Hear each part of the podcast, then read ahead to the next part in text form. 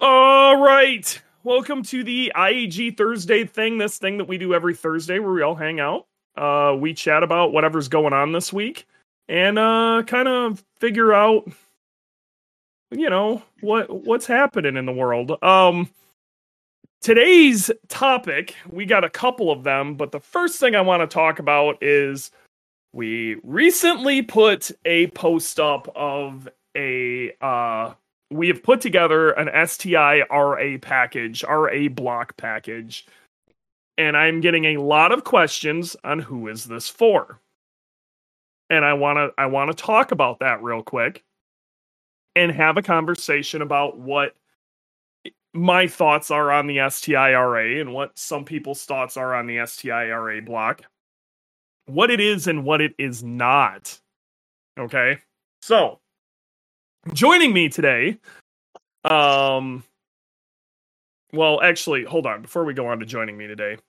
After that after we go off on this rant on the ra block uh i want to have a conversation of there is a lot of rumors that subaru is turning the sti name into a trim level okay? Now i don't necessarily see that as a bad thing but we i want to know what the minimum would be for you to go, okay, this is an STI. You would refer to it as an STI versus this is some trim level WRX. Okay. So we're going to go over that here in a few too. But first, I want to rant about the RA block. But joining me here today is uh my turning into basically my weekly co host, Warranty. How are you? The one sir? and only. Hello, Man, hello. Your voice sounds good on that mic, my guy. And then Dylan dropped in for a few minutes because he wants to hear me rant about the uh the RA block. Of course. How are you, Dylan? I'm Um, great. You uh you are plugging along on three GCs right now, but it does look like that sweet truck is out driving around, and you you got a lot going on, my dude. I even have a GR on a lift. Oh man, what is going on? And then warranty. Um, did you not go out on a date with uh who we were referring to as Nancy? How did that go? Oh, I did. It went great. You know, I don't really think if it's a date or it's just going out as friends, but we talked for two hours straight about some serious things. The time flew by. And uh, she invited me back for the future to study together. And no, that's not a euphemism because we both have uh, tests we got to study for. So I like a study buddy. And I'm looking forward to that. Study buddy. That's what the kids are calling it now. Okay. So all right. Um oh yeah. Um Warranty, you sound like you could be a talk show host. oh, Oh, his new you. mic plus his voice are it's beautiful, right? It's beautiful. That's great. It's it's so good. It's incredible. All right. We're going to we're going to rant about the RA block a little bit.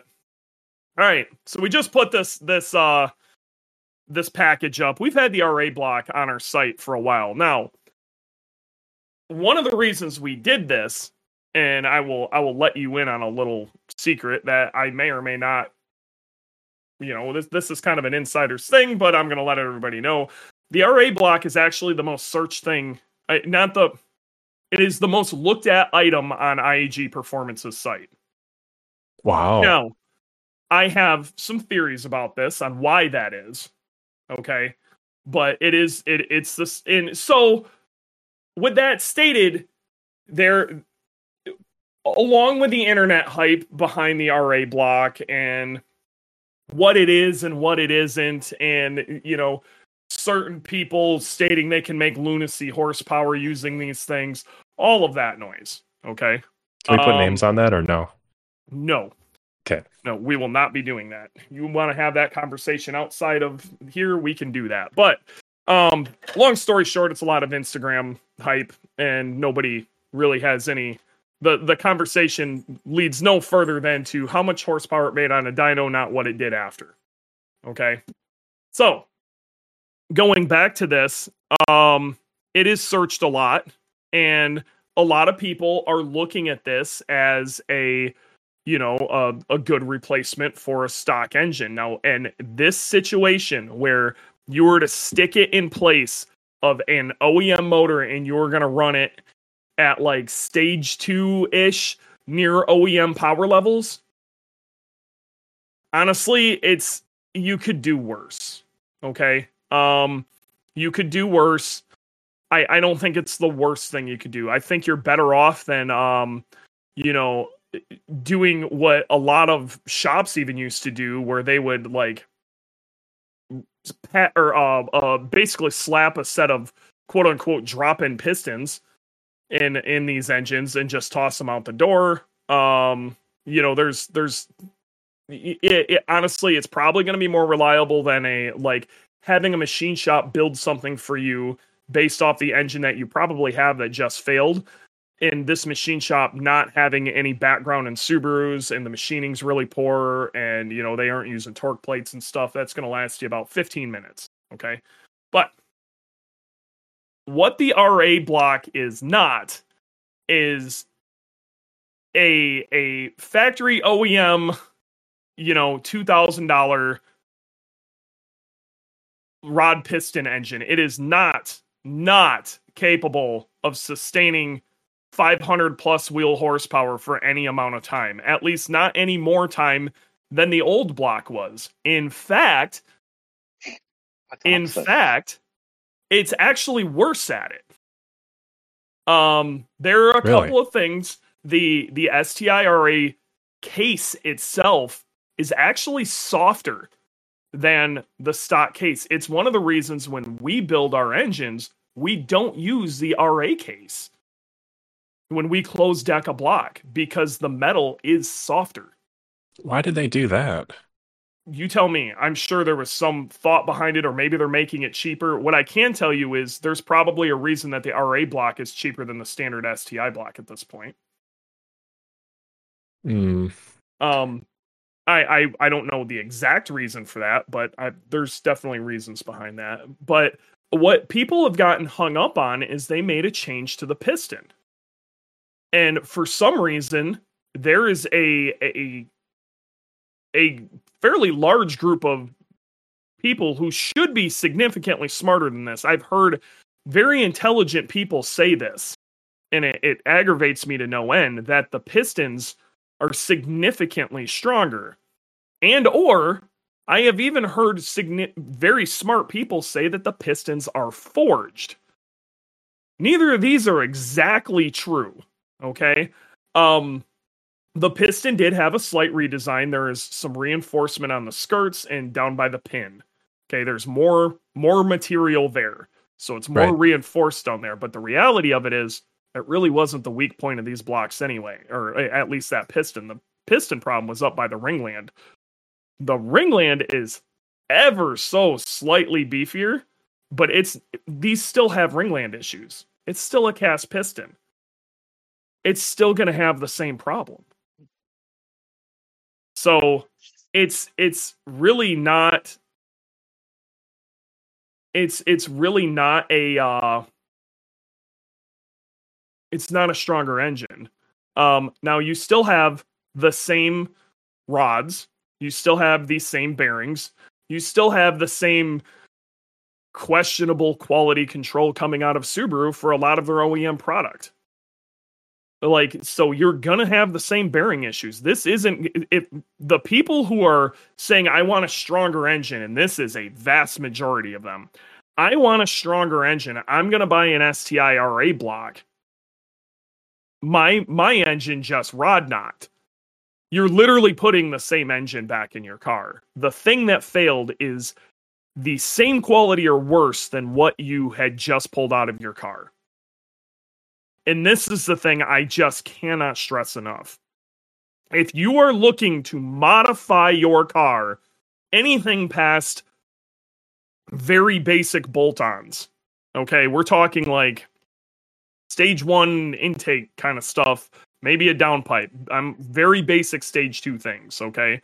Like very basic Cobb, simple stuff. Okay, you start going into ethanol or anything else to where you're going to start picking up a lot of torque, and you have an engine failure, you really need to look into something properly built. Our our IAG 550 block, and and to that degree, and and, and I I don't want this to be a a giant you know IAG ad, even though this is the IAG Thursday thing, but I, I truly believe you're better off with with our uh, our 550 block, which is our base block, or even other brands, you know, base blocks than you are with um with an RA block because Uh, what's up? no, I gotta I gotta jump out of here. Uh, I got a meeting I gotta jump to do. So Hey. I'll catch you guys in a bit. See you later. All right. So you're better off with a 550 block, um, or something like that. I would prefer you go with a 550 block because I I am still wholeheartedly of the belief we build the uh the best Subaru engines on the planet. Um, there's there's some loud people out there right now um spewing a bunch of hate and i think that's where some of this uh ra stuff is coming from um you know but the with the the with the metal being softer these ra blocks tend to go out of round quite a bit faster. The the standard 2.5 liter ej turbo engine already has problems with really thin cylinder walls. And those things after not very uh, a very long period of time when pressured will go out around you'll burn a ton of oil um in some cases eat a ringland yeah, it'll cause more knock because of the oil. Um there's there's piston slap things of that nature. It, they will go out around very quickly um especially when pushed. Stock power levels it's not that big of a deal but when pushed this becomes a problem. And when you really start leaning on it it becomes a problem even faster. Um this is the same thing with and i already don't recommend a open deck block past like 400 to 420 wheel horsepower so these people running around saying that this softer block with a worse piston and worse machining is good to 500 plus is lunacy it's lunacy and uh I I just a lot of people are getting taken for a ride, and I I just hate seeing it within the community. I hate seeing it within the community. Um, and again, I believe there's a place for this block, and that is for just off of stock horsepower levels, and you're trying to get the thing back up and running. I understand the price point makes sense. Now, going back to this, we already stated this is the most viewed thing on our site. Um, and as intelligent business people, if they're gonna spend the money on that, they might as well spend the money with us. Um yeah, um I Ryan I will get to your comment here in a second. So we we made this kit to make it even easier. Okay? But the amount of people what you have is you have a lot of people who I believe are coming to our website because we're known for Subaru engines and that is the cheapest engine on our site and and it- it- it's it's hard to beat people just don't read um un- unfortunately a lot of we we try to put in the description the best we can that this isn't our engine. This is just a factory sealed block but a lot of people think that like it's our engine when it's not. So it's tough. Yeah and and you know the the internet as uh, ryan just put parrots make it hard. Um so yeah that's that that's my my rant on the ra block. Um do I, I i like i said i believe there's a place for it.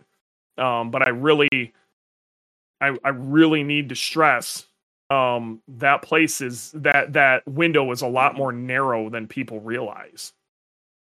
And uh i'm gonna keep harping on about that over and over and over. This is not your two thousand dollar forged bottom end. This is not uh the version seven bottom end um from back in the day. Like those things were tanks. This is not. Um, it's completely different animal.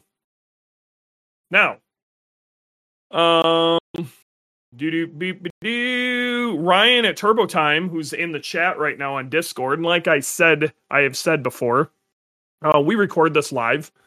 Um, so we have a, a chat. This is in our Discord. The links are all over the place. Um, or you can search. I, I I don't know if you can search us or not yet, but either way, you can get to our Discord pretty easy. The IAG uh, Subaru Insiders Lounge and on uh on Facebook Um, there we have links all over the place on how to get to our Discord. So come to our Discord. You can come in here and you can join in the chat um, if you're listening to this after. But Ryan in the chat says, eh, "Who? Uh, this is Ryan at Turbo Time, um, a uh, uh, one of our shops. He's actually a gold dealer. He says uh, we have two RA blocks here right now. One is an actual RA, one's just a superseded block car or super session block car. But either way, both under forty thousand uh, miles and um, oval the cylinders. And that's like I said, this is that's happening a lot. Um, Matt, are the pistons different in just physical design, or is it the metallurgy difference as well? As well, they're they're slightly different design. and The metallurgy is it, from everything that we have seen is basically identical. They're they're still a, a basic cast piston. Um, anything else? So that's uh. Any more comments on the RA block warranty? What's your take on this? I like uh, talking to you about things like this because you are a very uh, you like your car's stock, and if anybody trusts Subaru of America or just Subaru in general, it's you. And uh, I would like to hear what you you have to say about that.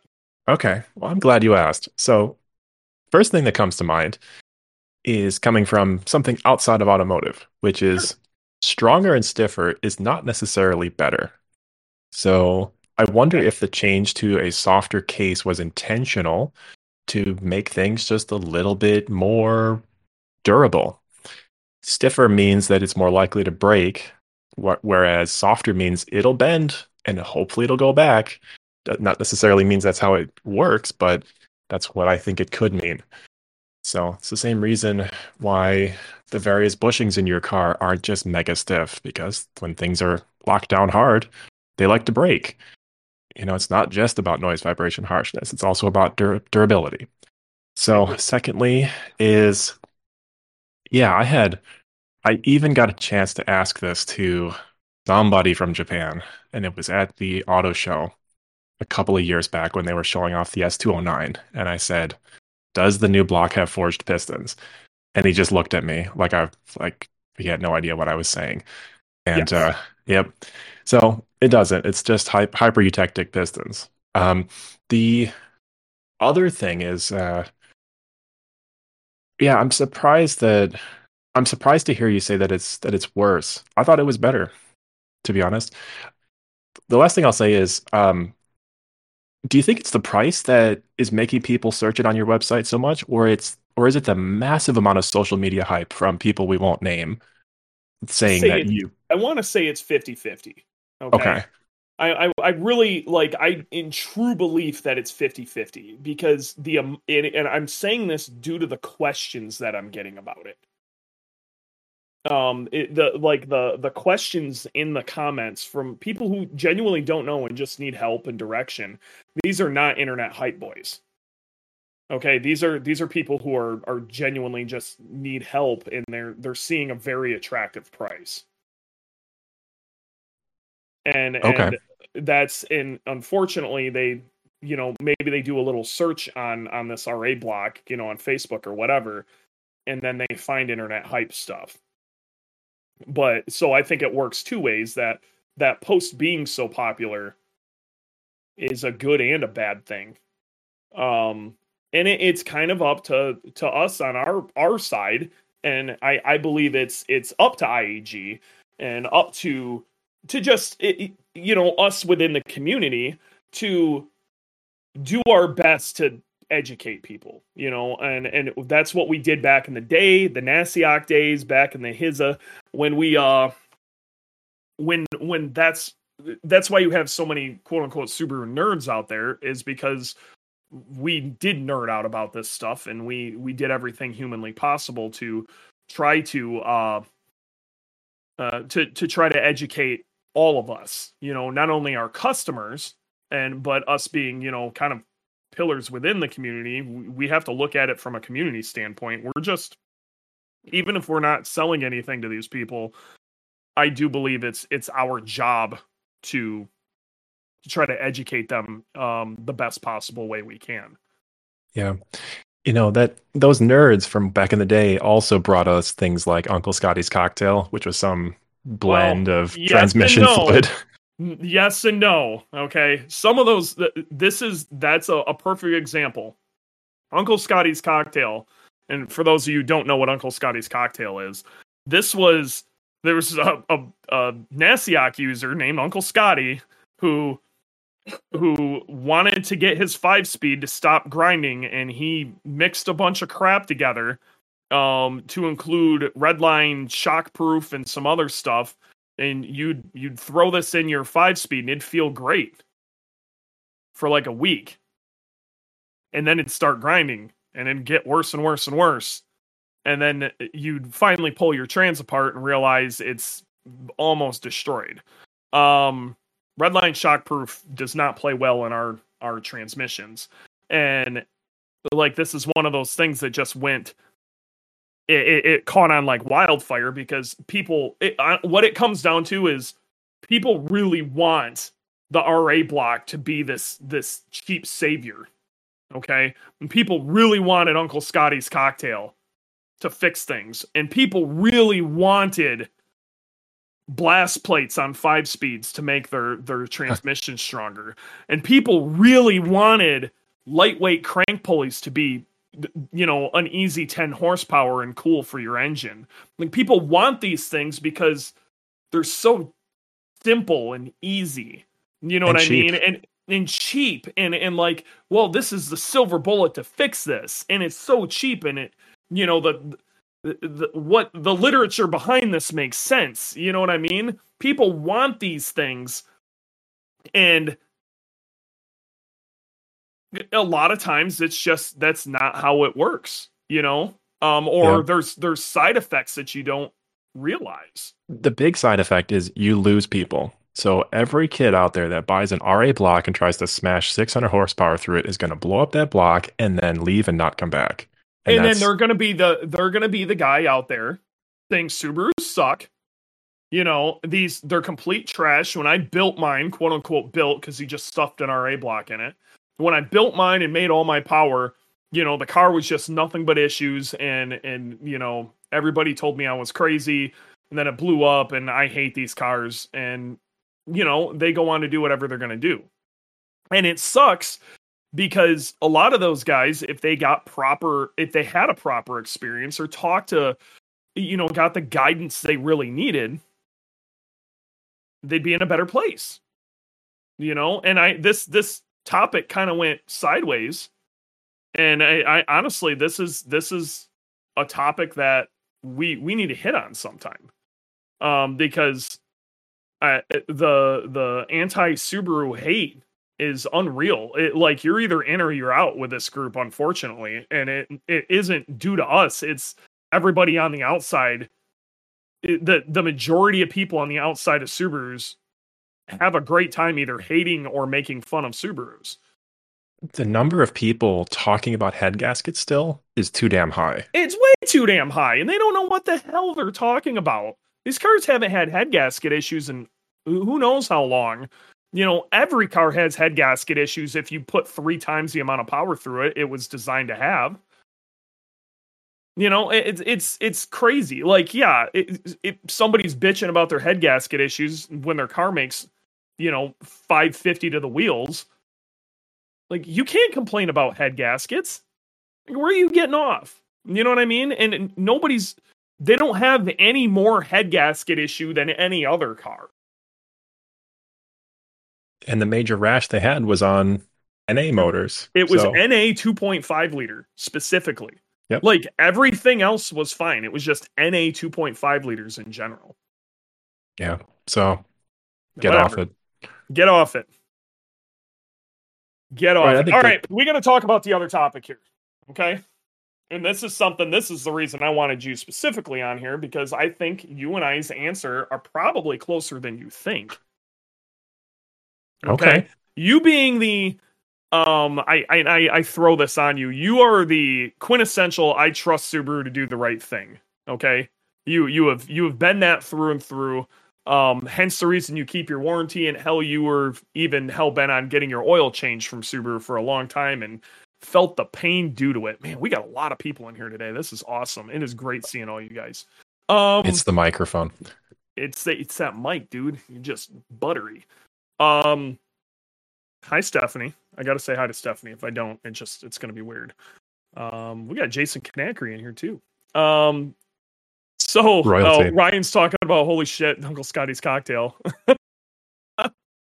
um, yeah, you haven't heard that in a minute, have you? Ryan will tell you all about Uncle Scotty's cocktail. He's been around a minute. Um, okay, so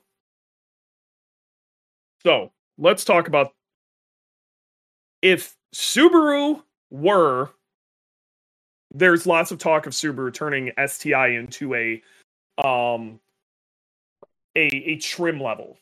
Okay.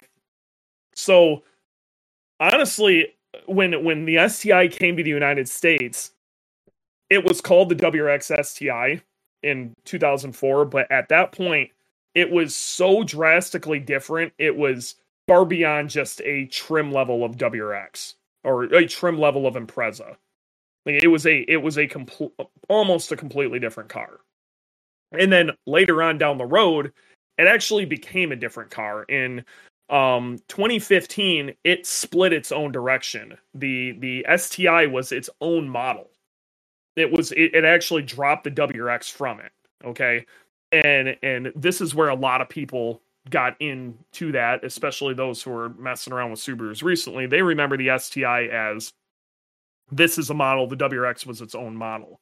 Okay. Well, hold on now. Is that is that right? So in 2015, the WRX became a standalone model in Subaru statistics, and it was no longer a trim level of Impreza.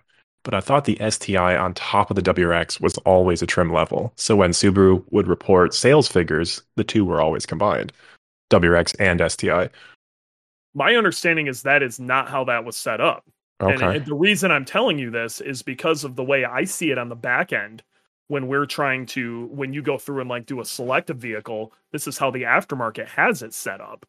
And that's that comes from Subaru as far as like models and trim level. It's considered a model.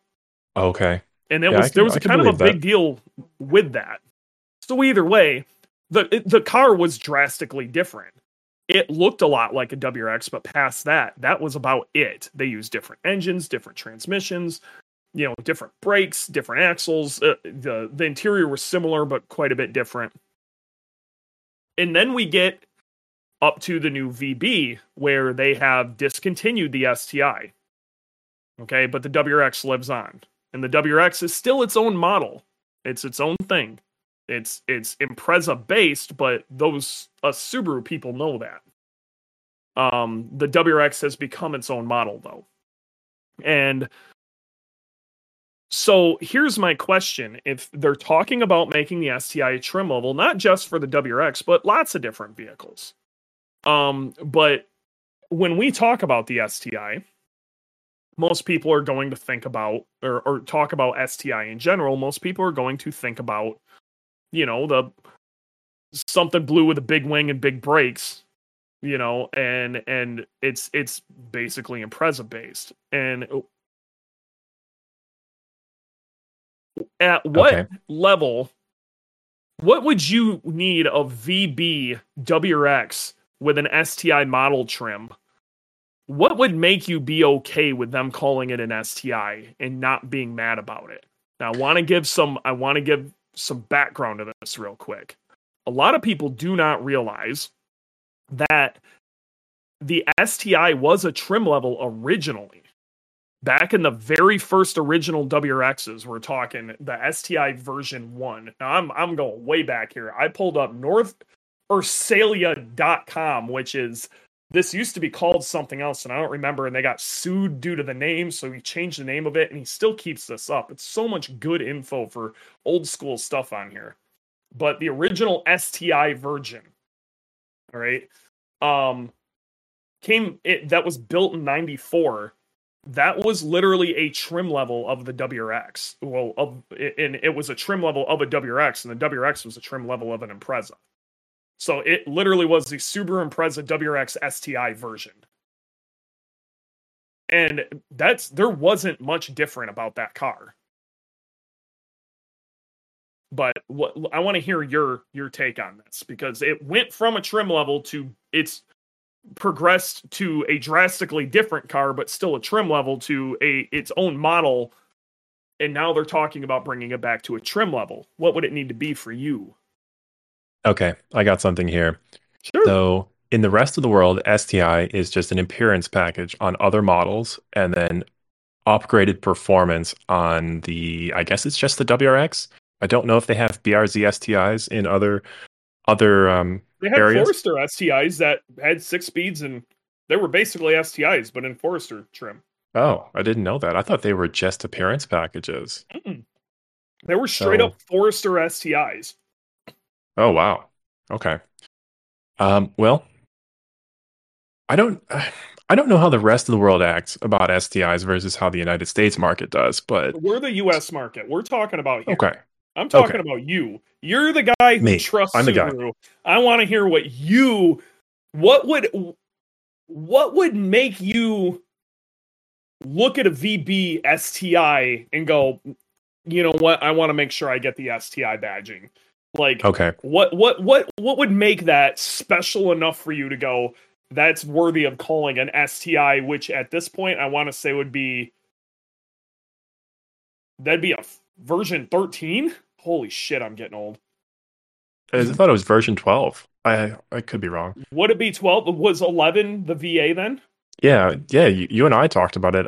I had a version okay 11. it would be it would be version 12 then yeah. okay, Nonetheless, right. it's like iPhone 27, right? yeah it's a, iPhone iPhone 35 Right. Okay. So for starters, limited slip differentials, front, center, and rear. DCCD is required. And then on top of that, all the little bits and bobs that make that car better dynamically. So better suspension, better, you know, lower control arms. You know this stuff better than I do. Um, it's easier for me to just call it a competitor to another car. So I want a Civic Type R except I don't want front wheel drive. I want an STI that is type R levels of quality and engineering. The VA STI was very good. The VB WRX is not quite up to competitor cars such as the N models from Hyundai or the Civic Type R. There is a big gap in terms of performance between a Civic Type R and a VB WRX non STI. I want to pay $45,000. Yeah, 45. Let's say that. I want to pay $45,000 for a Type R class WRX STI in VB. I want slightly better interior, but honestly, doesn't matter. That's what I want. Beth what's your take on this I want to hear you Uh-oh does Beth work she she wanted to be on here Beth is your mic working Oh, I'll keep going a little bit then. So Ryan keep at Turbo. Time said consumer Brembos. Yeah, I looked up uh, years ago. The Brembos that come spec'd on the VA STI or every STI, right? The Brembos that everybody thinks about are the lowest tier, and they're an old design, and they work fine. They are they spec. they were they were Brembo's Gran Turismo kit from back in the day, spec lesser. They were a cheap version of the Brembo Gran Turismo kit from like 2002. Yep. And they are spec'd for light duty track use, which makes me happy. And uh, yeah, years ago at PRI, Dewey and I walked up to the the Brembo people and I just blitzed them with what would it take for a better Brembo kit for an STI? And they were like, they had no answers because STIs are a tiny market for them. Craig, are you spending thirty thousand dollars on your front brakes alone? No. Okay, stop talking to us. right. Um, um, so I think my my uh I think this is going to surprise you. Okay. It wouldn't take much for me, but I also I don't need to spend forty five thousand dollars on it. Now let's assume let's assume the new WRX is I mean, what are they technically going for? What's MSRP on a VB WRX? You know, the high end, like the GT that I don't, uh, I don't Chris care at Six Star. I want to know what the Oh, base okay. base bitch shit model is. Let's Okay, let checking. Yep. Starting Uh, at twenty nine thousand dollars. Okay, well, it's a thirty thousand dollar car. What would make me spend an extra ten? Which is basically what an STI has always been. Okay, it's been Right. about a ten thousand dollar, anywhere between seven and ten thousand dollar upcharge. Okay, it honestly wouldn't take much. As much as I want that glorious DCD and built six speed, it, I don't think we need it. Okay for it to be an STI trim level. Do I want it? Absolutely. Absolutely. Are we going to get it? Probably not. Okay. One thing I don't think we need is more horsepower. What I'd really like to see, and I this is what's going to blow everybody mind, everybody's mind. What do you mean we don't need more horsepower? We already know how much power the stock turbo VB can make. Okay. What I would really like to do is I'd like to see the WRX spec more for track use. Okay. So light track use, consumer grade Brembos, like you were saying. I think consumer grade Brembos are a good idea. I'd really, I'd be way happier if they'd went back to the four pots versus the six pots they put on the later ones. Yeah, I agree. Okay. They're just, it's easier to get pads for. The consumables are a lot lower, and the the stopping capability is basically identical. Are pads still an issue? It's been a couple years now. Hell. It's Oh, hell. that's terrible. um it's hell okay uh the seats aren't that bad in a vb they just aren't. The oem seats are decent.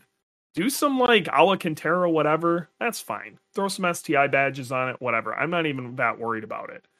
Now what i'd like them to do is save money put a cheaper infotainment system in it.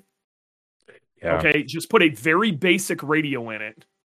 Um, I would even be happier if they put very basic climate control. I don't need climate control. I would be totally stoked if they put basic bitch knobs in there again. Okay, you're bringing up a good point. The original STIs that came to America were punching way above their weight class in terms of price to performance.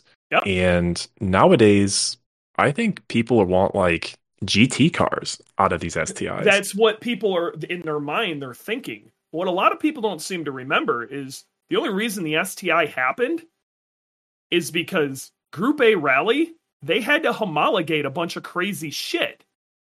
So that's why you got a new STI version every year, or that's why you get like a a V limited or something goofy because they wanted to homologate something.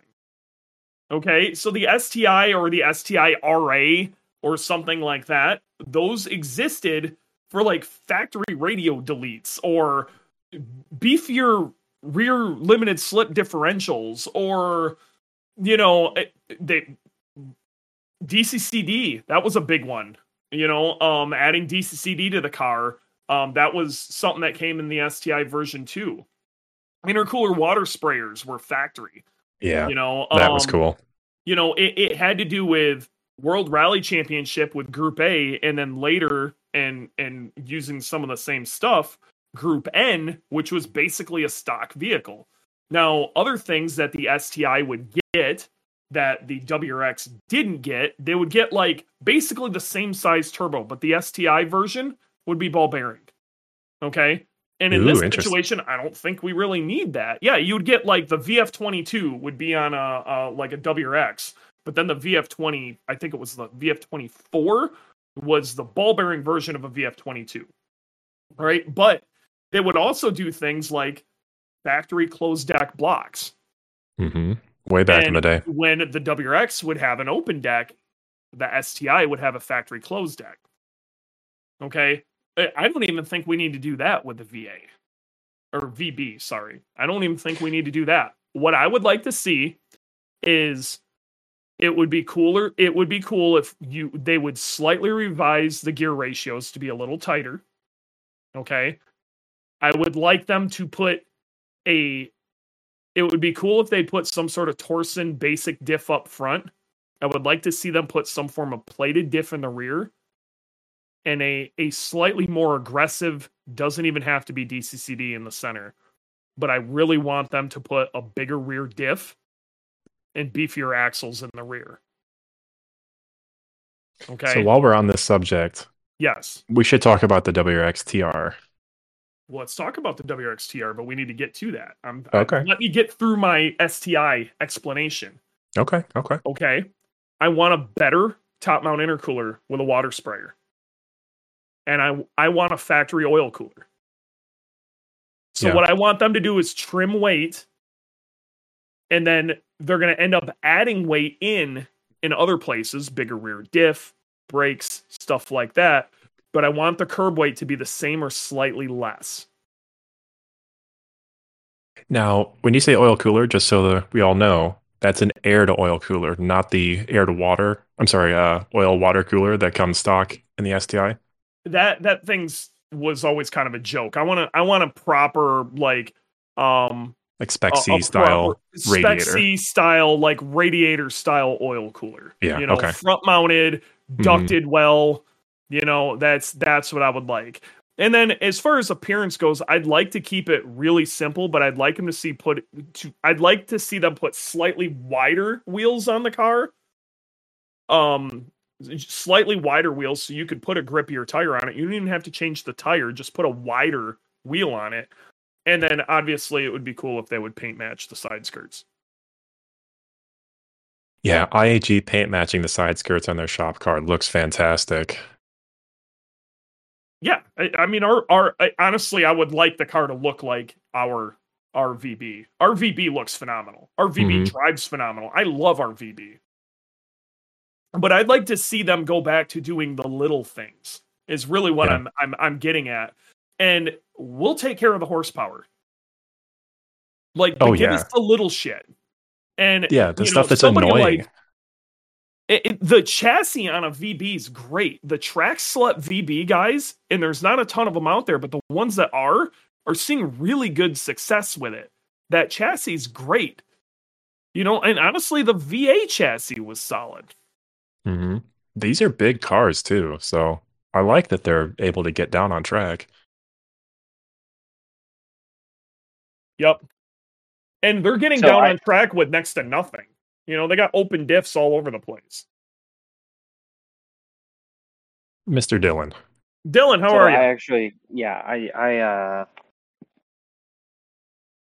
I wanted to butt in on this when you guys were talking to, uh, or talking about the like climate control and stuff, everything being more basic. Yes. Um, because one of the biggest things that I actually love about my C6 vet compared to most of them is the simplicity in the in it. It- Like the That's why I climate like control module. Yeah, in the in my vet is literally like the same thing out of like a freaking 2002 Cobalt. It's literally like two switches. Like it does the job. Like it, Nice. it's nothing fancy. I don't need a quadruple DIN display. Like I, I wouldn't want that in an STI. Like I don't need a big screen. I don't want a big screen. I want simple simplicity, lightweight, fast Yep. It was car. yeah, it was one of the things that GM did really well, copying and pasting from everywhere. Don't reinvent the Yeah. wheel. Honestly, I like my BRZ infotainment system a lot better because it has more knobs and buttons. I do not like the new Outbacks or the new WRXs where it's a massive touchscreen. Such a mistake, but I could be the only one. Oh, I I think I really like the tactile feel of like you know why I like this? If you're driving on the highway and you want to turn the radio up, you have a knob and you can feel it. You know what I mean? You don't if you're just touching a flat screen, you have to look at Dude, it I- and make sure it's you're interacting with it. And maybe it's my inner boomer, but I hate having screens in my car. Like, I that is the biggest turnoff for me for looking at a new vehicle is uh, all the stuff. I hate how much stuff is in in a vehicle. Like, I, I absolutely hate it. Like, I am ve- very simplistic. I want to I want to drive the car. I want to enjoy the car. I want to, you know, instead of having the, you know, I have AC. No, don't get me wrong. If you haven't tried AC seats, they're the bee's knees. But if we're talking about a performance car, like Yes. I I much rather have AC seats in like the WRX TR than the STI. What I don't want, yeah, I, and I think the TR should be the tourer. You know what I mean? And Well, yeah, but I the STI, I I I, it, I would like to see it become more raw. it, like i- in a perfect world, I'd like them to put half of the sound deadening in. You know what I mean? Right. And and and Yeah. like solid mount some stuff. And and like it, like I I would really like to see that thought as thought of as this is the performance and very performance oriented model of this. And not try to like it not not look at it like we need to refine this to the level of like a BMW M3. I don't want it to be refined. I want this thing to be raw. We've got some good comments in the chat about Yeah. this. So, first one I'm looking at is from Beth at IAG. Subaru's idea with the larger screen was for people to use Android Auto and Apple CarPlay voice commands along with the car's voice command. They got rid of buttons because they wanted people to be less distracted with buttons. Okay. So I, can I, I? I got to comment on this. I have to. yeah, go for the it. The problem is you are then assuming that people are going to use Android Auto or Apple CarPlay, and I will go as far as to say fifty percent of the people who are just bouncing into this car and ripping down the road real quick aren't. Now, I while I agree with this to a certain degree, there's something to be said about I'm listening to a podcast and I just want to turn it up a little bit. And having a knob just works better. I feel way less distracted with knobs. I don't have to look. I don't have to learn a new interface. Subaru with their three um their three climate control gauges at the bottom plus the the hazard lights in the top center between the, the vents, that's the same across multiple cars. So I never have to think about, oh, I got to put my hazards on. I just instinctively reach for the same place every time. That's got a lot of value to it.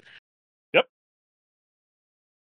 Yes, it does. And and I think some of that is getting lost. Now, there are some advantages to putting a small basic screen. You know, if there's nothing behind it, you're not going to have a lot of moving parts. It might end up being lighter. Or You cheaper. know what I mean? yeah. Maybe they could put a, a, a smaller screen.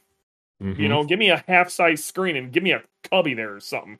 The cool thing about a cubby is I can put gauges there if I want to. So give me half the size of the See- screen. Give me a big flat spot there that I could stick some gauges. Oh yeah. And, and I hate to sound like the guy that's pushing the Corvette thing, but you another thing they did with the C7 was a small screen. The screen drops down into the dash. You still have a volume knob. You still have knobs for climate control, and you can put gauges behind the screen. Well, that's one of the That's reasons I really like my BRZ going back to this. My BRZ Yeah. is simple. It feels like a 90s car. You know, it's got a so very good. basic double din screen with a knob, you know, radio with a knob. I can rip that out and stick whatever I want in there, but like it's it's very simple. And there's something to be said about simplicity with that. Yeah, Subaru's rally cars in Japan, like the the Group A type cars, Yeah. um, they take out the screen and they just put a flat panel there. And sometimes they actually put DCCD and SI drive up there. Yeah. Yeah, No, like that's you, you're simple and it- perfect. Most of these like STIRA versions from Japan back in the day, or like um in the early 2000s, the the Spec C, um, and and those cars, they would come with no radios at all. The total radio delete. That was you know no sound deadening. Those things were down to clown. Now I can understand if we're not going to get that level of raw. I I wish we would, um, but I I can see that not happening. But I would really like to see like we're gonna simplify the living shit out of this. And you know who's gonna Yeah. hate it? All of the car reviewers. And I don't care Yeah. because if if you put the effort into the right spot, that car will hit the right people. There's another comment I want to touch on. Heavy metal WRX. The average age of a WRX owner is now mid 30s. That's who they are building these cars for. Yeah, everybody wants something for less than the, next guy. So that I think is why they're turning it into GT cars. They're trying to make it a cheaper alternative to like an M3 while I or agree something. with that, while I agree with that, the reason that car has the popularity of that badge is due to shit like this. Okay. Yeah. And that, and I'm 42 this year. Okay. And Man, you're I'm getting old. asking for this. Yeah. I'm farting dust over here and I'm asking for this. You have the TR with the same power level and all the goodies that you want. That's your GT car. Okay? Give us a properly raw one. And then then this is going to blow everybody's mind. Release all the parts in an STI catalog. Oh my let gosh, people yes. just buy this shit. Yep. Okay, so release a limited number of these cars. Do do a thousand of them. Okay, do a thousand STIs a year that are just chuck full of the STI parts catalog with all the STI goodies. Okay, and then sell the rest of it in bits and pieces to everybody else. God, wouldn't that be something? They That's sell a they TR or sell sell a Spec C, which would be just a stripper model, something that's easy to homologate, right? And then say, oh, by the way, we're selling our entire back catalog for people who already have STIs, Yeah, and it happens to work on the an Easy way to build community. Oh we built man, all this cool shit. You can build cool shit too. Here's the stuff we had to build Yep. cool shit. I like, would why- buy, I would buy a VB for twenty nine thousand dollars, and I would absolutely spend ten thousand dollars at Subaru's parts counter to turn it into an STI if such a thing was available in like the Copo style parts catalog. I which- think you would be cheaper. I think you would be cheaper buying the STI. It, well, assuming the STI didn't exist because there was some Okay, backdoor yeah. way. I Yeah. mean, so what I would like to see is you buy a VB, uh, or you like I it. This would make the VB a forty thousand dollar car, and it would be a forty thousand dollar car with less sound deadening, a very basic radio, some stiffer shifter bushings, so the the steering was or the shift action was a bit more direct because we're gonna put some fancy STI shifter cables in it. Um, because how can you not do an STI short shifter with all the shit that we have mentioned? So basically, what this is is a parts catalog, but do some like put a really good, maybe noisy rear diff in the thing. The, the hmm. these that I'm talking about, all of this steering feel, and the reason they talk about like, man, '90s cars were so much fun to drive. Ninety percent of it would come back. Ninety percent of that vibe would come back, and what you would get is you would you would have like I I don't know the auto. You'd have like what what the hell is that TV show that's on PBS? It's gonna kill me. Motor Week. Motor Week would probably hate it. It would it would that car would be amazing in in a bunch of their tests, but Motor Week could be like super noisy and the cabins blah blah blah. The seats are too stiff and the suspensions what you know they're gonna bitch about it. Let them bitch, okay? What you're gonna get is like the YouTube community is gonna get a hold of these cars. They're gonna go tear assing with it, and and it's going to there that nostalgia kick is going to come back. You're going to have a, a guy Yeah. like that dude in blue's going to drive it, and he's going to go, "I get it." You know, Yeah, can agree. Any rare or perceived rare car now is all subject to market adjustment. 100%. Subaru needs to produce these cars in unlimited numbers. And in fact, they're doing that with the BRZTS. It's no longer a limited edition, it's now just a trim level. So there's precedent in the present tense for the STI coming back as a trim Yep. level. yes, that's that's what we're. In fact, that's the rumors we're starting to hear. Yeah. It it's supposed to be a cheap economy car that goes like hell. That is the ethos of an STI. It, it, it honestly, I I think the way to do it would be dealers. You, you have to go into a dealer and order it, like, and it, it takes three months to get to you. I would be totally cool with that. Yeah. and it comes in one trim level, and then they, I think that's the way you you fix dealer markup. Yeah, Subaru I think has cracked down pretty well on on markups, but um that's But It's it, it, it it would happen. It- I don't Yeah. care where it's gonna happen, and that's Yeah. how you fix the dealer markup problem. And the people who actually want them would get them. And and it, I I that's how you had to you had to order like a spec C back in the day in Japan. You had to go in and order the damn thing. So I do want to say one more thing. I mentioned Copo. So for all the kids that are younger than like 45 years old out there, Copo was what central office purchase order for Mopar, I believe, where you could buy a bunch of race car No. parts through Copo Remote- was a Chevrolet. Chevrolet. Oh, I'm sorry. Thank you. Yeah, Thank you, that's thank you. hence the Copo performance parts through the dealer. Yep, you Things that didn't actually to chat at exist. right now. Yeah, Mopar had a a similar thing, but Copo itself. Oh, I'm sorry. The comments are just exploding. I'm sorry. yeah, you're such a dick. Don't use the M word. Don't use the M word. oh, that's funny. Um, you could build a race car from buying things at the dealer. That makes me so happy. As as a guy with a nickname warranty, you have no idea. I think it's great. And you know, again, we this is kind of counterintuitive to IAG, which we exist to support the you know, we we literally are the aftermarket, you know what I mean? Like that that is our entire industry. We sell some OEM parts, but we are an aftermarket company. But I think it has to start somewhere. And and like I, I again I go back to I think the community the community has always been the most important part of all of this to me. And I think it would be good not only for the community but Subaru in general with their their own image. Like right now, Subaru's got this real vibe of they don't give two shits about performance, and they they like all of these, all of the people that made Subaru cool are getting crapped on right now, and I don't think Subaru themselves even sees it that way.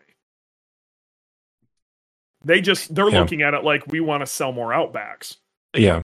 I one of the things that drove me nuts about Subaru from the very beginning, before I even got into all this crazy stuff with Dewey, was that all the STI parts you could buy from the parts counter were stupid. Like it was a short throw shifter and it was an exhaust, and the rest was like just trim pieces. Drives me crazy to this day. Like, sell me something real. I guess you could get Group N trans mounts. That's cool, but that's one item. Well, the they kind of had a bunch of that stuff at one point. The Group N parts. There's actually a lot of Group N parts that people don't realize. You just have to get the part numbers for them. Um, there was Group N did billet shifter forks. Group N did a full shift linkage and and and short shifter that people don't even realize. Like it, everything from the trans back. Yeah, that's pretty Um, cool. You know, group it, the the group N parts existed because it had to have a part number and they needed it homologated for group N. Hmm. And you know, they'd make a one-off car for the stuff that they needed. This is one of the things that, you know, we we lost something pretty amazing with the 90s with with group A. Okay? People don't understand Group A WRC is the reason that you and I are even having this conversation right now. There are two massively influential things that happened that we even have a conversation we're we're talking about not only just uh you know we're on a Subaru performance based podcast okay but uh, you know that we we even have a, a following enough to have all the people that are sitting in here and the two big things are group A rally okay and the Fast and the Furious we can go on about the Fast and the Furious, and in fact, I, I'm gonna save that one for the anniversary of the Fast and the Furious. We're gonna have a whole thing on that. But Group A Rally, um, essentially what that was after Group B was banned, they they made it a lot harder to make uh to to make a a rally car. Not only did they put a pretty serious limit on on sizing um uh, of the engine and uh, the amount of power it could make but you had to make a significant amount of these vehicles that had to be eh, like literally produced before you could use the goodies from them and what that did is produce some really amazing cars that that I don't think people totally realize the influence of them. One of them being the WRX slash STI. Okay. And then the Yeah. Mitsubishi Evo. Those are the ones that come to everybody's head, but you also have the Escort Cosworth. Okay. Um, which also bled into the the the RS and other stuff for the Focus. Um, you have the uh the Lancia Delta Integrale and whatever evolution version that was. Um, you had the Celica GT4. Um, you had a lot of it. That's where all these cars came from. You Nissan even did the the GTRI or GTIR GTIR. Um, and this is something regular people can buy. So they- so these they they were built off of cars that they uh, that chassis had to have a pretty significant amount made of them. And then we kept getting newer and more interesting versions of these cars with newer and more interesting technology due to group A and group N.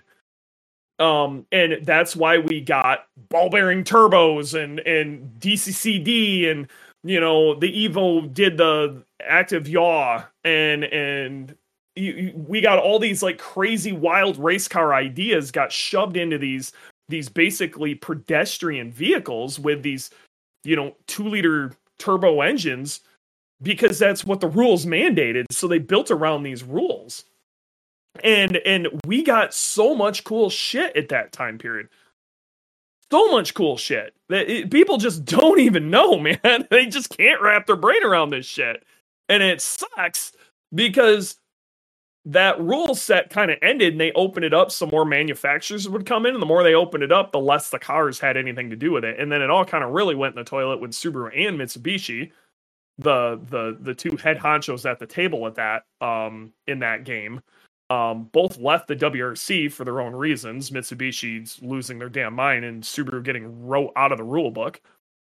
Um and we what we ended up with was you know these cars that didn't have to advance anymore. They didn't have to do new and interesting cool things to keep up with the other guy, you know, to beat them uh, you know, at the track or on a on a rally stage. They didn't have to do that. They didn't have the competition when you take racing out of it, you you in, a lot of the ingenuity goes away. This is one of the reasons that like we like to race because we find a need to make new and interesting things.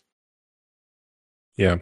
So FIA WRC that's comment from Ryan to Turbo Time. Yeah, I have a pet opinion, a pet theory that WRC is just completely irrelevant nowadays. It totally it, is. And I hate being that guy, but it is. That, the tech that, is so cool, but it's so far away from regular cars. And it's it's not relatable. It's not even kind of relatable. It's not even look at that damn car and and look at the car. It's it's not even close. It's not even close. That sucks. You know what yeah. I mean? That's and I I want to be able to go buy a damn rally. That's why I got into this. I you know I I want this fire breathing rally car. That's what I want. You know, street going rally car and you know, we, it'll do other stuff. Obviously, like I just won a time attack championship with a shit box, and it, it's. But it, this all comes back to I I I want this raw experience. These homologation models are what that's what made it fun. And honestly, the closest thing we've got in recent years was the the new GR Corolla. Yeah. Like a okay, lot of the stuff that was on that car was built in a particular way to run in uh, the the way the rules worked for the WRC at the time. They built that car in a particular manner for that, and then they changed the rules. Yeah, that GR. Oh, I'm glad you said that. The GR Corolla feels like that homologation special. It does. It's got that vibe to it. Mm-hmm. it it's it, it's kind of a throwback to that, and I would really like to see Subaru take that to a greater degree. Yes. That looks a lot like they know how to do it. They were they the do. kings of it at one point. Right. Yeah. And I and... I really want my the model of my damn Subaru WRX at ver, STI version, you know, 13 type RA RAR, you know, spec C. I want the whole damn thing. Like I I I want to I want to argue about the difference i this piece is magnesium on it so i had to get a different freaking modeling. I want this argument. I want to have this conversation again. And yes was it confusing? Yeah. for sure but it created a community like no, nothing else on the planet. Mm-hmm. it, I w- did want to bring up the s209 s209 yeah. to me feels like a tuner car from subaru. They rolled off stis off the lot drove it to a different factory and then put new parts on it and sold it that was that's cool. a lot of people don't understand that STI is a different division. You know what I mean? Yeah. Like it, it, it so that's essentially what they did. And to a degree, it was. It was what can S that is the S models were always what can STI do with what we have, like they're the most extreme versions. Going all the way back mm-hmm. to the S201, which was based off the Electra, and the Electra, the whole concept was, can we make a WRX go over 200? Oh my gosh. That's what it was. Go look up the Subaru Electra. It's it's crazy. I'm looking. Um, and then from there, it turned into S202 was like, let's throw the parts catalog at it of all these really cool things. You know, if we were to make the ultimate performance STI right now, what would it be? And and that's what it has. It, you know, it rolled into that, and there's been different variations, but I think it's been, I think that even got a little bit perversed. You know what I mean? And it, I think it turned into what if uh, this is Subaru's version of a um an RS3 versus an S3. You know, in a way. And I So- that that that I don't I don't know. The Subaru Electra. I the Google results are all about the Solterra. I had to uh, put Electra in quotes, which forces that exact word to be part of the search results, and then it shows a GC that looks like a tuner car. So Yep. that just goes to show you where Google's uh, priorities are today. It's technically called the Electra 1, I think. Right. Yes. Yeah. The Electra I, I think the Electra's cool. And I, I think the S201's cool. Heavy Metal WRX is my number one conspiracy theory that Toyota having a part in Subaru was the reason that we got the GRC, which is GR Corolla, and not the STI. I 100% agree with you. I, I, would even go. with that. I would even go farther and say Subaru did God's work making Toyota make fun cars again because Scion was built for sell to young people, cool cars. Nothing got off the ground until the FRS came around. Eh, then I wouldn't say that. They sold a decent amount of the original um TCs. They sold a pretty solid amount of those. Um then they brought the toasters over and those had a really weird following but never really got moving. But yeah, you're right. When they when when they made the FRS that was that was huge. the to- old people loved the toasters. That car was ahead of its time. Yep. Way ahead of its time. and they had no concept of older buyers wanted that car. No, they didn't under they didn't understand it at all. That's a company completely missing the mark. I was also like the um the BRZ was supposed to be sold to people who already own a Subaru and that's going to be their second car and only going to drive it on the weekends. Oh man, Like- that BRZ is so practical. It's a great single car. Well, they didn't realize the majority of the people buying it were going to be old WRX owners who were just trying to do something different um and or um people who couldn't look at a Scion badge. Yeah. Yeah. Um, why not approach Subaru as IAG and offer parts for sale? Um, there's actually been talks about that. Um, and I agree with you, like APR does with Volkswagen Audi. I think uh, that would be something worth looking into, but I can tell you the EPA has made that harder and harder. Yeah, you know, I would love to see a VB package that turns it into a, a mini STI. So six speed Yeah. transmission, bell housing adapter if such a thing is needed, It's not. DCCD. Okay, rear limited slip diff. Like it's just this copy paste thing that turns it into a, you know a mini STI. I would love that. Can you help them? So you're you're going back to the theory though. I I hundred Subaru was actually developing the STI. There was a development on an FA24 VB STI, and it got shit canned. And I truly believe Toyota's influence was like, we want to sell GR Corollas. Um, we it, we don't want this to be a direct competitor to it, and it would have been. And honestly, it probably would have done pretty well against it just due to the fact that the GR Corolla is on a three cylinder. This would have been a 2.4 liter. That's a 1.6 liter. So it would have made a ton of torque. If you drove them back to back, they wouldn't have been. If, if you're trying to cross shop them, they would be. It wouldn't have been very fair.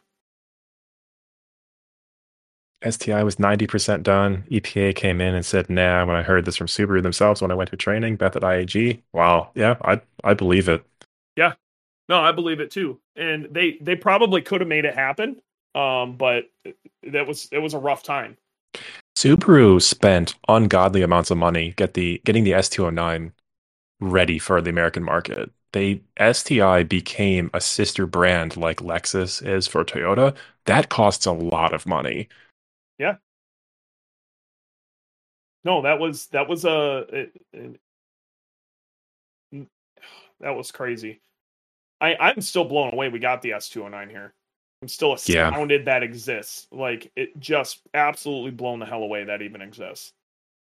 Yeah, same here. And- And also, if anybody wants the easy button to win a time attack class, just go get an S209 and go run street. Like that's it. You don't need to do anything else. Get an S209, go run street class in Gridlife. you, It's hard to sell cars, man. So yeah. maybe we shouldn't be so harsh. No, I take that back. Let's be as harsh as possible. It's Just our job to be harsh. bully Subaru into doing the right thing. Make Subaru great again. Yes, make Subaru great again. I've I've got the hat literally. I just found right the now. hat again. If Joey's listening, I found it. It had been lost for like six months. No, I got the hat literally sitting next to me. One of my favorite memories in Subaru is when like five of those hats were walking around at at Subi Fest, and so people know it's it's white text on a red hat. It's it's Make America Great Again. It's Make Subaru Great Again. Looks the same. It And, looks uh, identical. yeah. it looks identical to the MAGA hat, and Uh, Yeah, and at the time, people were people were mad, right? Yeah. And, and to hear the guy on the on the PA at Subi Fest go, "Make Subaru great again." Uh, Subaru was always great. It yeah. was so good. was it though? I don't know. Um, I, I, what's really funny is we, we don't realize how good we had it very, a, a very short period of time ago. But with that also stated, um, I think this has the ability to turn into something awesome. Uh, but I, I, I totally it- agree. I really think Subaru is reading the tea leaves wrong right now. Like, it, it let's say Subaru doesn't want to make an STI right now. They already have done the EPA work on the current WRX engine. Do the world a favor. Please shove that into a Crosstrek. Oh my gosh, they would sell one million of them. I would I would be there. I would be there. Yeah, Just in call it the Gravel Express. Yeah. I will come trucking my guy. Yeah. Uh, I I don't I don't understand why Subaru doesn't realize that people like small cars. Not everybody wants a full size SUV. I don't want a giant car, and Yeah. I'm so over it. Like, uh, what made Subaru good was it was a niche thing that a lot of people were like, I think I kind of dig what they're doing. But as Subaru, like, start more people came in, they started making their cars try to appeal to more people. Like, Subaru needs to be Subaru. S209. So Canacry asks, was it $70,000 USD? So a quick Google search says that it was $64,000 plus whatever Yes. um, markups were on there. And for the record, on this podcast, it was overpriced for what you're actually getting. It was an Totally agree. enthusiast car. It was Totally way agree. overpriced, but the cool cool factor of that particular car getting sold by Subaru was off the charts. So you got to pay for it. that was not that w- that car was not for everybody and you didn't buy that car because of whatever numbers it produced or whatever you bought it because it was an s209 Right. okay and i i'm still of the i, I don't think that car was mispriced at all i no, I, I agree. and yeah. and like be mad at me all you want that car is i, I think s209s are cool as shit Yeah, um That's a collector car. it, it it totally is a collector car. But if you take an S209 and you know it barely fits into street class due to its uh, uh, MSRP, you will crap on that class. They Mhm. literally Josh Halka they outlawed everything that he stole off of that car to go win for a couple of years, and it comes OEM on that car. There's no way you can say it's not supposed to be there. Josh Halka did great work. God, he did he did God's work for us. Telling you, we all we all owe Josh Halka um a, a little bit of a thank you. If if you you see him out and about or see him, you know, talking on Facebook or whatever, throw that man a thank you. He did God's work for us for in the Subaru community. enthusiasts. Yeah. hmm Gravel Express. That is that we need to will that car into existence. I agree. Spaz is pissed. He did something. Yeah, he shit on you. That's what he did, Spaz. when was the last time an Evo was sold? So I, I can't feel bad about it. That's true. Last Evo. 2015, I guess. Okay. That would make yeah. sense. That was nine years ago. That was So- a minute ago, my guy. That was a decade. Right. That's that's a losing battle.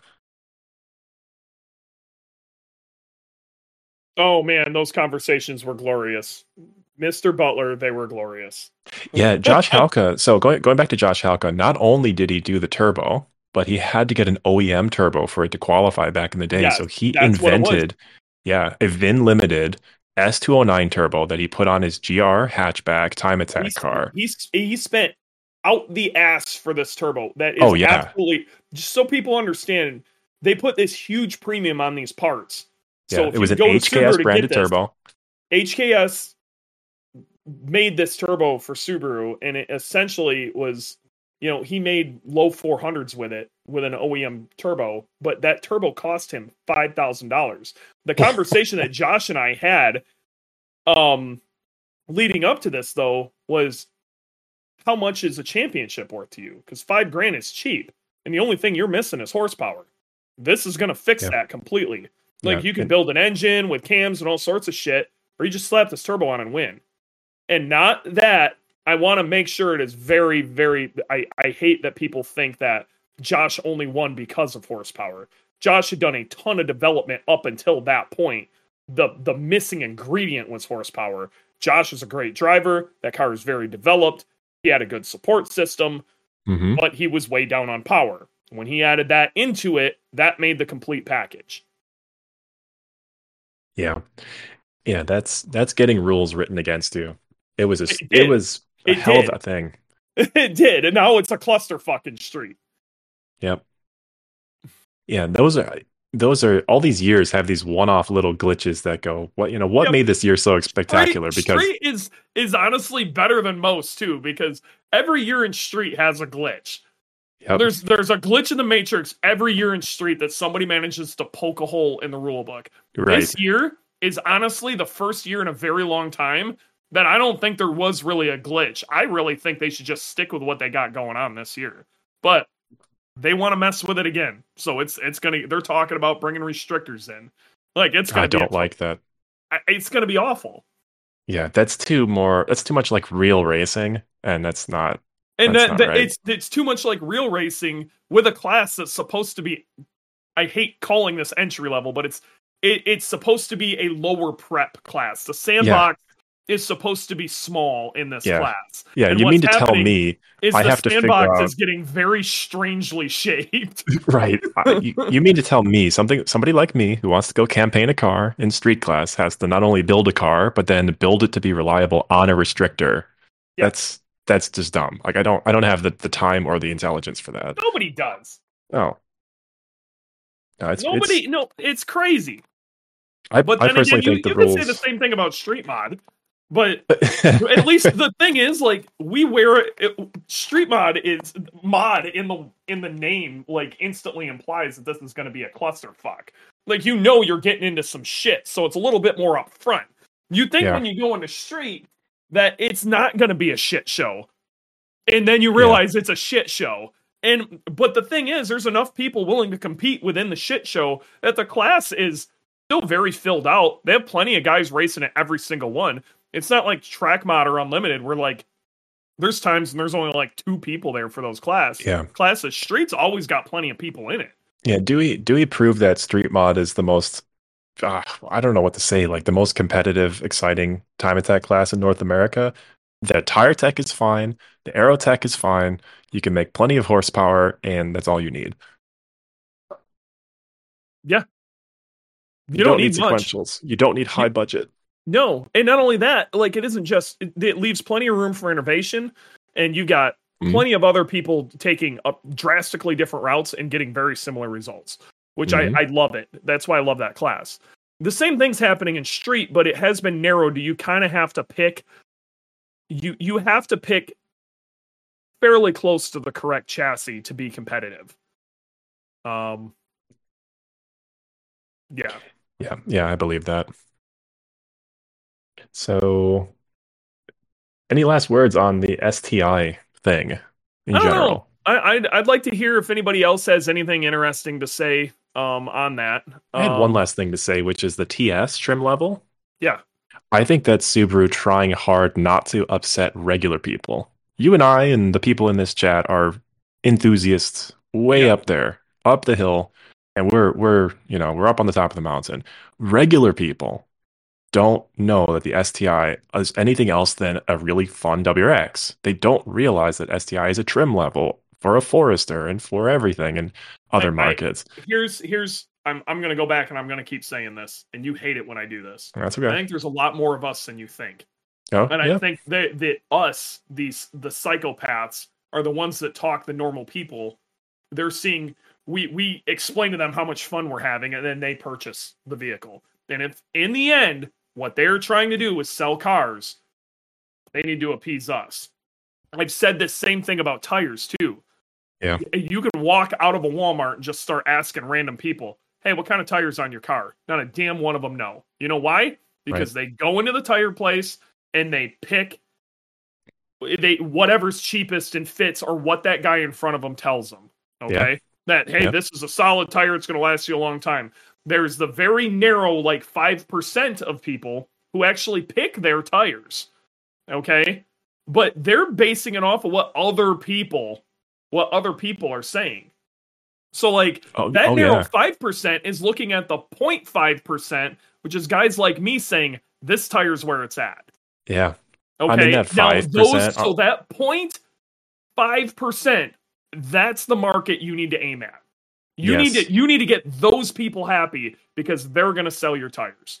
And that I I think the same thing is the way it works with Subarus or a- Yeah. a car manufacturer. Make that 0.5 percent happy, and then the rest will follow. You will sell more base model Imprezas because you made the STI guys happy because they're the loud, crazy sons of bitches who make we're we're we're the nutcases that are out there advertising for you. You know, I'm actually glad you you said it that way. And that reminds me of what we've actually lived, which is I back when the Subaru $500 off coupons were a thing for Subaru ambassadors, they sold so many cars that way. It was nut jobs that were, you know, psychopath enthusiasts for Subaru. that just go talk to regular people and say, "Oh, by the way, here's a $500 off coupon." And people would. Hell, I wasn't even an ambassador. I think I got like 4 cars sold. I remember taking a coworker out in my STI and ripping it on on an on ramp, and then like two days later, he goes, "Oh, by the way, I bought an Impreza Sport." It it just it, Yeah. just happened over and over Your, again. your STI sold an Impreza Sport. Oh yeah, and an Outback. It- That's Oh, what I'm saying.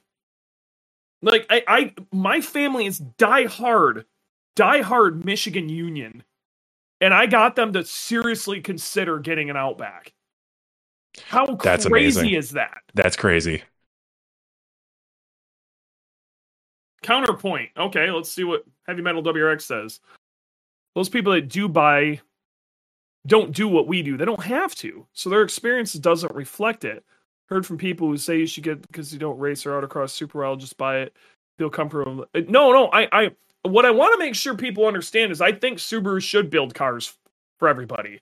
But I also think they should build cars for us. They need to do both. And I can understand that's the beauty of a, a homologation special is you you make a cheap everybody car like a base Impreza or something like that, and then you throw a bunch of crazy go fast bits at it and and make it what it is. But that base model car, you know, is is what they're probably going to sell the majority of. Honda sold how many damn Civics? You know, base model Mhm. Civics, but the you know, they also sold the Type R that had no sound deadening and an engine that revved at 9,000 RPM and made 190 horsepower naturally aspirated. You do see some regular people buy the Outback Wilderness, for example, but Sure. that's a fun car. That's a But good you, car. you also have guys like me who I own an STI, I own Boogie, I own a BRZ, but I also own a Crosstrek. it's a great car. David S. It's- Pumpkins. It's it's David S. Pumpkins is a great unit, and you know what? It starts every time, and I drive it down the road, and Yep. and it does exactly what I want. And I bought one because I specifically wanted to make sure I got one I wouldn't mod. I really I wish they'd give us the turbo one. one of my neighbors saw me park my car in the parking garage yesterday night, and he walked up to me and gave me all sorts of compliments on the car. He Yep. drives a GLI, so that's the Volkswagen what Jetta or something. Sure. Yeah, yeah. It's sporty. the Jetta. They're it's it's the performancey Jetta. Yeah, Yep. and uh, older gentleman. Yeah, he and I had a great conversation, and you know, it started with I love the way that car looks, and I told him it's you know practical and everything. How much does it cost? Thirty grand. Yeah. It Yeah. doesn't take much. If this was a Porsche, mm, sixty thousand dollars, yeah, you know, I feel like I you're get not more. gonna ha- you're and, and not only that, like unless you're buying like a like an SUV, you know, Porsche or something, you're it's what you have. Even your your BRZ is practical, but like an STI is super practical. You know, Mhm. a, a, one of the things that sold a whole lot of WRXs and STIs is, you know, somebody's going to have a kid. They got to get something more practical, but they still want it to be fun. Adam, all the old guys think our BRZs make way more power. He actually asked me how much power. I said 230. he said that's plenty. And so he knew what he was talking about. The cars do look fast, though, even though they're really not. Oh, yeah. yeah. I've got a lot of compliments on the car from non car people. I've had uh, multiple people ask me if it's a Supra. I like um what did what did he say up here? Um uh R. McQuaid, he he says anything's a street car as long as you drive it on the street. I mean, I drive boogie on the street. Then Tim Hurd down a little ways, he goes, When did you get into no prep? How about when did you get into street mod?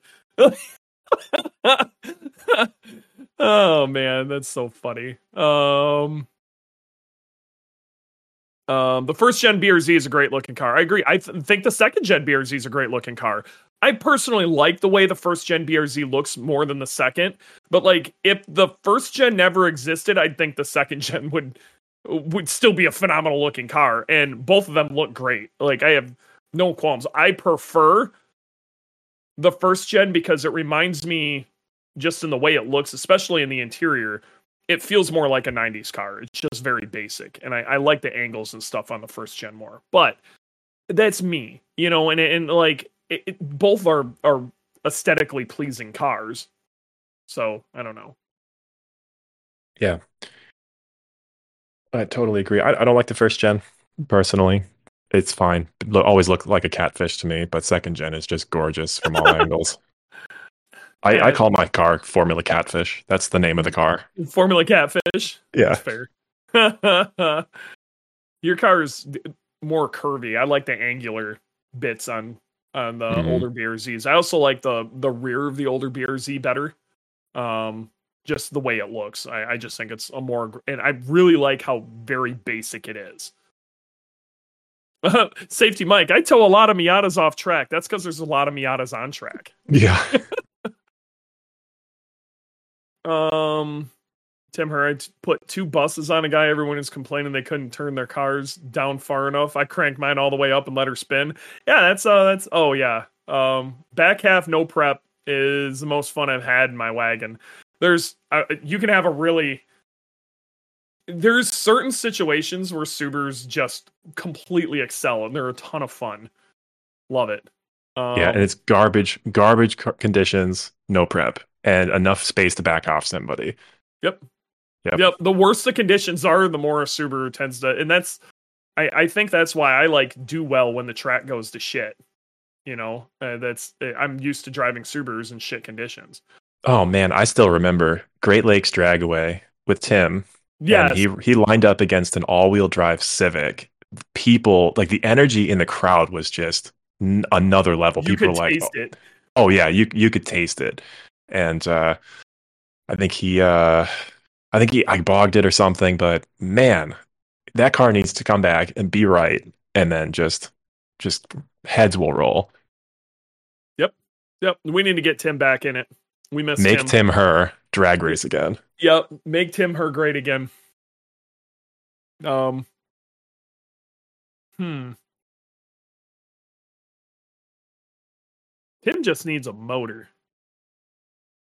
You should invent a 2.35 for that man.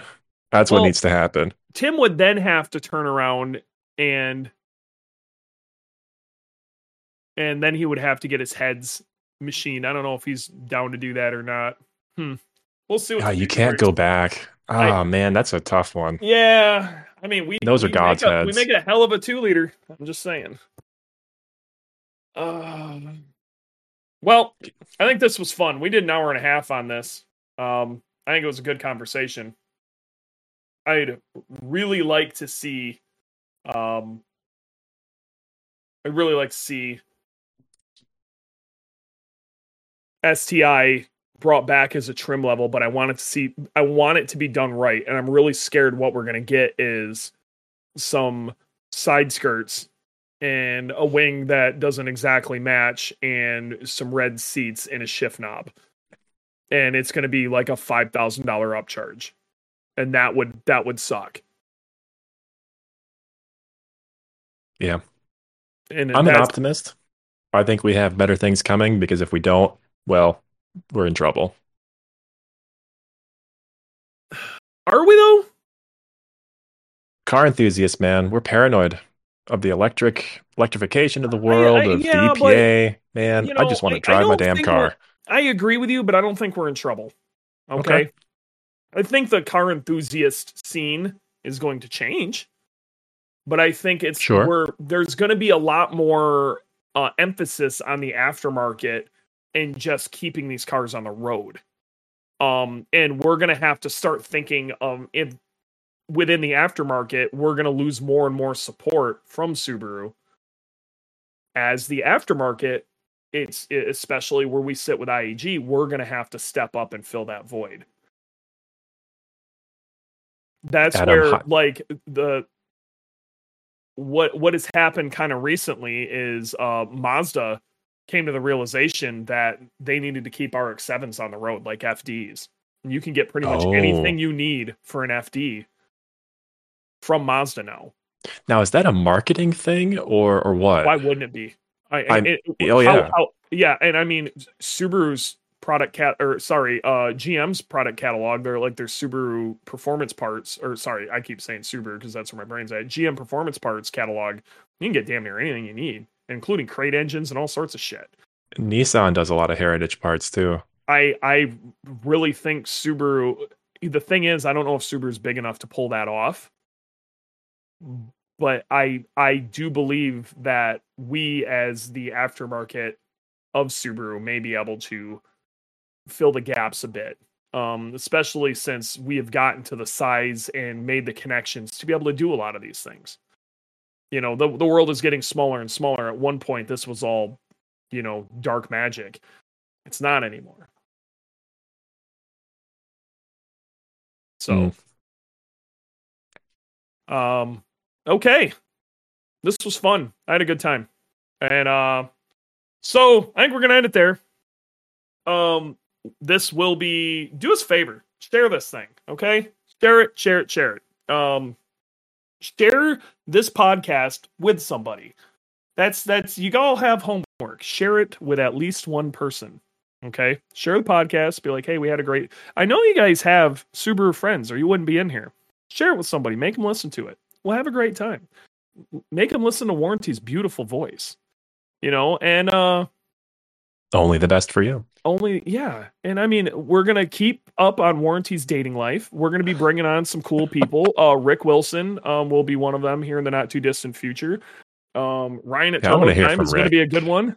Ryan at turbo time i think is gonna be a fun one. Uh we hopefully should have some theme music here soon from uh mr heavy metal wrx um by the way i'm a big fan of hair metal. I'm um just gonna throw that out there and um, you know, I, I want to get some people out here. I would kind of like to have Tim Hurd out here sometime and just talk about bad street racing stories. Oh man, that that might be a good one. We might just Oh, have to get some of us one. OG street racer kids and just talk about Mexico stories, and it would be a really not good conversation. we, we can see if we can inspire people to do stupid things again. But we have some cool stuff coming. Um, we also have a really good one coming of uh, Graham and I are going to have a conversation about some major changes happening in the engine management department of Boogie and why we're doing it. And I think that's going to be super interesting. Basically, if you have good engine management, why would you need better? I think that'll be a fun one. So I think we're going to call it there. It's been real. It's been fun. It's been real fun. Um, and we will see you guys next time.